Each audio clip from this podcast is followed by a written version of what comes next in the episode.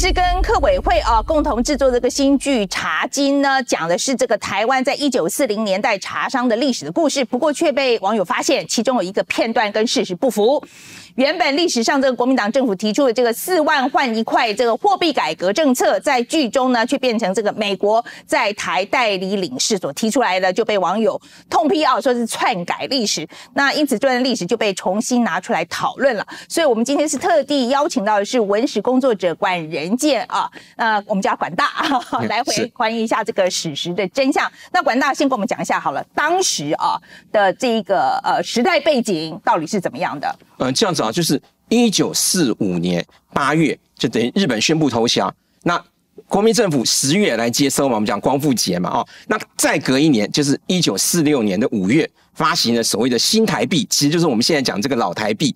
那发行发行这个台币的时候，刚开始出来的时候，这个最那个最低的面就是钞票的面额啊，最低是一块，最高是一百块，然后。那纸钞当成一块也是纸钞，哎哎，对，纸钞对，纸钞最低是一块，嗯，最高是一百块。那隔了不到三年。一九四九年的时候，就是再发行这一次我们讲的四万换一块这个新台币的时候，当时钞票的面额已经印到多少了？已经到一百万了。哦哦哦，OK，一张就一百万。对，意思就是一万，就是 OK，那就是任何人都知道这个钞票是这个钞票是已经贬值了嘛？哦，对对，这个就是我们经济学上呃经济学上会讲的，就是恶性通膨的情况了嘛？啊，这这样讲啊，这这个这这典型的恶性通膨，因为你看嘛，三年这样子算起来已经已经扩张到一万倍了。不过这再扩张到一万倍跟一百。万倍已经没有意义了，因为这个钱就是你再怎么印，大家都已经当废纸，都废纸看，就是民间已经不再相信钞票了。那这那我们直接使用黄金，或是或是或是美金这些，就是或是以物易物，大概民间大概就是这个样子的。当时的台湾的恶性通膨是怎么发生的？那主要就是内内战引发的，就是讲说，因为我们在台，你看嘛，大量台湾的这些稻米、糖啊这些东西，反正所有的能用的物资全部都运到中国大陆去。那运运去以后，政府没有钱呢、那怎么办呢？就是印钞票嘛，就是广印台币嘛。在在中国，他印法币嘛，对不对？他在台湾，台湾银行印印台币嘛，就是印印出来。所以，所以就像我刚才提到的，讲说已经 印到这个这个钞票的面额都已经大到一一百万了嘛。嗯，我我懂你，意思，就是说，当时国民党政府为了在大陆呃打仗。对呀、啊，好，那时候那个时候还没有从呃中国退撤退出来的时候，他还要去打仗，是不是？对，你这个物资一直往中国送，你物资要往中国送嘛，那名义上还是要付钱嘛。他这些物资就是跟台湾的，比如说我们的种糖的，对呀、啊，对呀、啊，对呀、啊，糖商，然后就去收购，可是要付人家钱，但是越付越付，但是你付的那个钱，他就用印的。对，然后你你付出来那个钱就就就已经变成废纸了嘛。OK，好，所以到后来就发生这样的状况，所以是恶性通膨。这是恶性通膨。OK，好，所以我们就知道说当时为为什么币值会贬这么厉害了哈？那所以说那个国民党有一个说法哈，我想说对外宣传的时候，其实我小时候印还有一点印象，有有一点印象就是说都有了，我们念的同样的课本。对对，就是说这个这个就是新台币啊，它这个是一个呃德政德政之一啊。那您对于这个说法，你你的看法怎么样？我想你已经发生恶性通膨了以后，绝对不可能说印一种新钞票就能够改变。那我们现在举国际上两个例子来讲啊，第一个就是呃。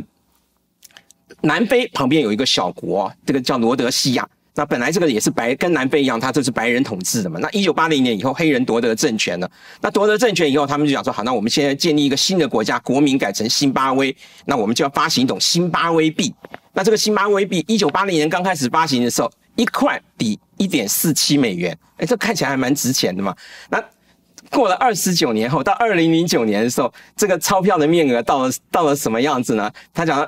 这个这个叫做一百兆，一百兆是怎样？就一后面十四个零，十四个零，那就是讲嘛，如果国民党这套有效的话，这个新巴威他就直接印一种新的钱币，一百兆换一块。对嘛？你你你你四万换一块，没有没有没什么了不起，它可以四兆换一块嘛？实际上这不可能的事情了哦。嗯。那另外再举一个例子，就是讲说委内瑞拉就是最最明显的例子。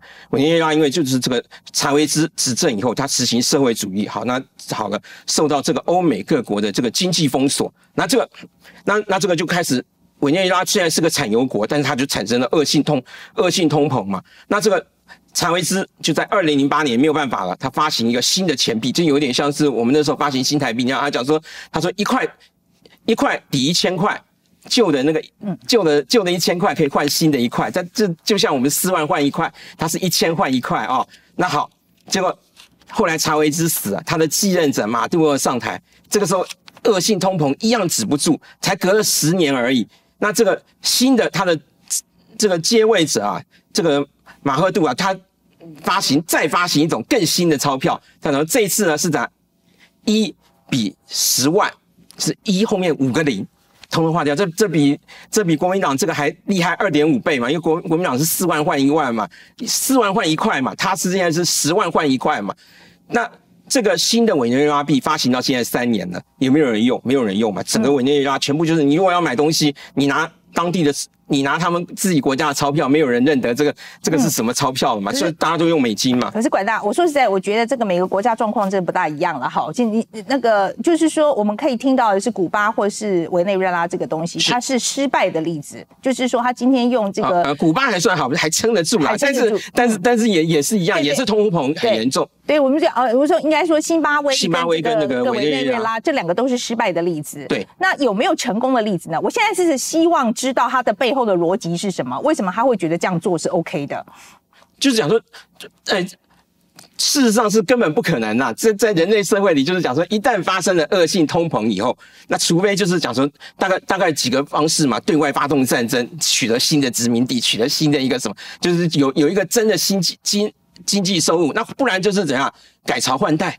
就是彻底废掉了，就讲说像现在现在这个共产党推翻国民党的这个法币什么通通不用了，这就是换成打破重来，哎，就是换全全部打破重来。所以关键应该是人民对于政府的信任度这个问题。是，那当然，那当然，对，绝对的，对不对？我就是我，我讲，我讲，管大，你帮我们跟你讲一讲好了，为什么人民的信任度对于这个币值这个东西啊，这个政策这个推行，这个关键是就是这么大影响力？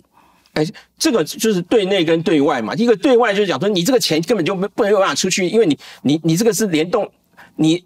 我们台币没有办法直接对外买东西嘛，那你必须换换换成美金这些强势的货币嘛。那你但你在这一换的过程中，大家就知道贬值了嘛。啊、哦，这个这个你你不用讲，大家一般老百姓都知道嘛。那对内也是一样嘛，大家每个人拿到钱以后，直觉的反应就是我赶快去买东西，赶快把它用掉，因为我知道放在身上就会贬值。那如果大家都这样想，这个这这个心理一旦这样，它就变成一个恶性，变成一种恶性循环了。嗯，所以你说你爸爸有一个经验，对不对？啊，是啊，那像我举个例子来讲，像我爸他们讲说，在那个年代啊，如果你你要去吃东西啊，你要你先付钱。我们现在通常讲说，哎，不会啊，我们吃完再付钱呢、啊。不，你吃完以后，搞不好那个价钱就已经变，就就就涨价了。更多，对，要付更多。你你你抢着付，抢着付是对的。那但是你也这个对很严重啊。但是你就你想想看，你也抢着付，我也抢着付，到最后这个钱就变成钱就变成像废纸一样了嘛。那真的，所以当时你看到那个像那个《Time》杂志怎么样？他们他们讲到那个那个美军啊，他们拿那个 拿那个国民党发行的那个那个钞票拿来。当那个火柴用嘛，因为它比火柴，它那个那张大钞比火柴还还便宜嘛。嗯哼。可是我们也讲说，美国其实也很会印钞票啊，为什么美钞就没这个问题呢？啊，对啊，就就是大家如果信任你这个政府，那就这个就是一个信任嘛。钞票本身就在于一个信任，信任嘛。那不然的话，就是另外一个就是讲所谓的金本位嘛。啊，就讲说我们只发行硬币嘛，就是在这个贬值的过程中，那个纸钞是贬的啦，但是硬币。它虽然也会贬值啊，但是它贬值的价格不会。因为它最再怎么样，它只要超过那个本身，因为这货币本身有有那个价值嘛。像所以我们讲的，我们可以看到讲的，我们讲袁大头，就讲了袁世凯称帝才才短短那么几年而已嘛。那袁大头为什么会在中国各地能够使用呢？啊，这个古宁头战役以后，你像他们这样打胜仗，你看到那个蒋介石非常高兴，来每个士兵发五发一个袁大头。他为什么不发钱呢？发钱他自己的士兵都不要了嘛，发袁大头才有用。那你想到那个时候袁世凯已经袁世凯已经死了三十几年了。嗯嗯，所以我想我把管大的这个我再我再这个浓缩一下，跟大家讲一下好了。就是说，我觉得在美国的美钞为什么在国际上有这么大一个呃信任度哦？大家对对这个美钞为什么美元啊有这么大一个信任度？其实很大。因素是因为大家认为美国的政治很稳定，是啊，没错，它的经济很稳定，所以它这个币值也会，就算涨一点是跌一点，可是它不会太离谱哦。你只要想到中国，中国这些贪官污吏都还是要把钱存到美国去，你就知道 为为为什么美金有用了。对，所以说这个。对于这个币值的这个信任度，其实是对于这个政治制度的信任度，没错，是等于是他一个这个有点像是信任投票，是啊，没错，就是这个一个信心的这个展现啊。所以在当时，我觉得可以这样讲，就是台湾的民众其实对于当时的执政的呃政府其实是没有信心的。那那当然，那当然是。嗯、那好，那我想，可是有另外一个说法了哈，就是有很多网络上也会在讲，他就是说，哎，这个四万换一块啊，是让台湾人的资产就瞬间贬值，变成了四万分之一。那你又觉得这个说法合不合理？这个说法也也是不合理啊、哦。嗯、怎么讲呢？就想说这个四万变一块，它不是一夜之间变的啊、哦。这个它这个是就是讲说累积三年的内战，就是慢慢跌的，而且最跌的最严重的是从一九四八年到一九四九年，就是徐蚌会战失败以后，这个蒋介石下野了以后，这个才是真正真正这个币值崩溃最大的最大的因素在这里嘛。那我们应该这样讲啊，这个。做生意的人，他手上他一定有一个，就这个就像汇率跟利率，不管怎么涨怎么跌，银行都不都不会有什么太大损失。为什么？因为你从存款户这里，它它跟放款户那里，你可以平衡嘛，对不对？那你买美钞的买卖、黄金的买卖之间，你都可以平衡，所以它的涨跌对于银行其实影响不大，可是对于老百姓影响就非常大。怎么讲呢？对于受薪阶级啊，还还有这个就是劳动者。因为你知道，我们必须劳动完了以后，到月底，甚至到了月底过了五天、十天，我才能拿到薪水。可是等到我拿到薪水的时候，你发给我那张钞票，我已经买不到粮食了。那当然会引起这个社会的恐慌。那我们再来看一看这个美国的角色好了，在当时呢，你觉得这个我们发生这个恶性通膨的时候，美国又扮演了什么角色？嗯，这个美元呢、哦，就是讲说让这个台币稳定哦。我觉得最重要的是讲说，就是一九五零年发生的这个韩战。那我因为我们知道，一九四九年十二月，虽然政府宣布迁都到台北，可是实际上你知道，我们还拥有这个国民党啊，其实在中国大陆，它其实还拥有一些拥有一些部队，拥有一些什么，所以这个继续就是这个输血还继续一直在输血。那一九五零年发生韩战以后，美国这个第七舰队切过来，就讲说，一方面它保护了台湾，可是一方面它也严禁。就是国民党的部队继续再去中国，就是等于就是不让台湾的钱继续再往往中国去，就彻底切断了。那这个彻底的切断，这个是有帮助的。这个我举一个演艺人员的例子来讲啊，你说现在现在我们大家看到讲说，诶，张飞很会赚钱嘛，费玉清很会赚钱嘛，啊，可是你想想看，有一个费贞翎在那里，他一他一直不断的要钱，就最后你看再会赚钱也受不了。那梅艳芳也是一样嘛，这个这个梅艳芳去世之前，给委托他律师讲说，不能给他妈妈钱嘛，因为这个就是这样子，因为。那中国其实某种程度就像一个鸦片鬼，像一个赌鬼一样，他不断的在要钱。你台湾怎么样也攻击不了，你唯一的办法怎么办？就是切断它。这个很残忍，但是你事实上你非做任何一个家庭遇到这样的状况的时候，你不做这件事情，你不去切断那个跟跟那个吸鸦吸毒的或是赌博的家人，你不跟他切断关系，你最后你全家就是再怎么会赚钱，你也会被拖下去嘛。所以。美元真正对台湾的重要性是，其实是，其实在这个地方。嗯，他先先把它切断了，right？对，他先把它切断了，就是说，至少不要让你一直不停的失血，失血，一一直一直不停不停的失血这样子。可是我觉得还有另外一个，我知道他们当时有做了另外一个处置啊，就是这个呃西螺大桥那个例子，我们跟大家讲讲那西螺大桥的例子。好，西螺大桥大概是这个样子，嗯、就是讲说在在这个日本统治，就是在一九三零年代，日本就决定要要新建这个西罗大桥。那当时把这个桥墩都已经做好了，可是因为发生二次战二二次大战嘛，啊，这个财力不济，就没有盖桥面，只有桥墩。好，那就到了一九五二年的时候，这个美国就觉得讲说，哎。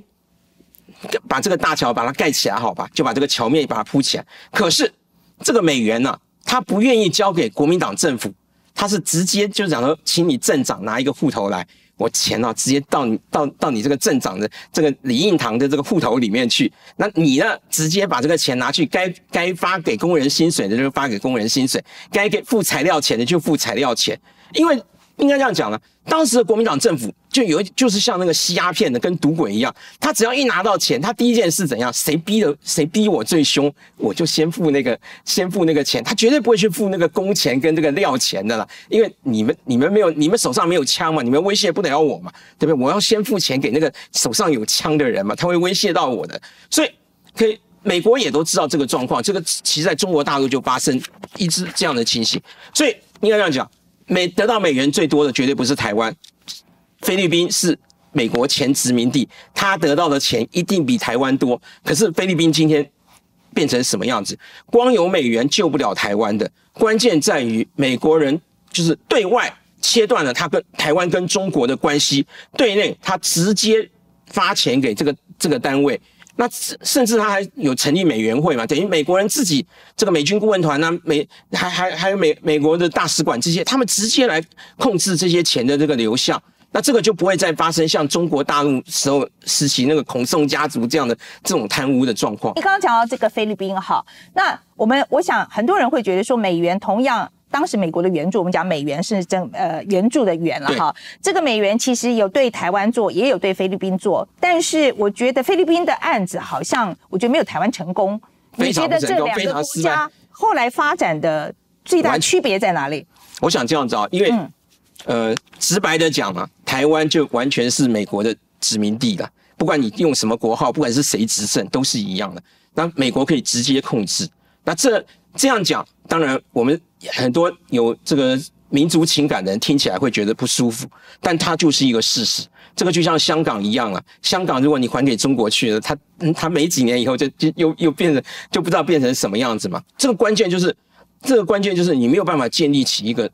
经济的秩序，那菲律宾也是一样的。菲律宾因为他们这个国家就是独立以后，他们当然要有有自己的想法、自己的做法嘛。当然，事实上你也可以看到嘛，不管从马可斯政府到后面，后来这个马可斯被推翻以后，接下来这些没有办法，就是这样子一路一路这样子坏下去。那未来也也不可能，那个展望未来哦，实在也不可能有什么改变的。嗯，你讲的就是呃呀，我觉得菲律宾的它的，因为它的一个士绅政治，呃，就从殖民时代一直，我们讲那就跟在中国大陆，在国民党在中国大陆是一模一样的情形，啊。对，就他的那个士绅政治，从呃，我们讲说他的政治家族的这个习性啊，其实是从呃这个殖民时代一直延续过来嘛。是，所以说他，你讲的就是他没有做，没有像我们台湾有做一个完全切断的这个。这个动作啊，那因为国民党的这些大家族来到台湾以后，嗯、他是失根的兰花嘛，它已经没有，它也没有那个，它它也没有这个力量了嘛，哦，对，因为你可以看到嘛，这个外省人他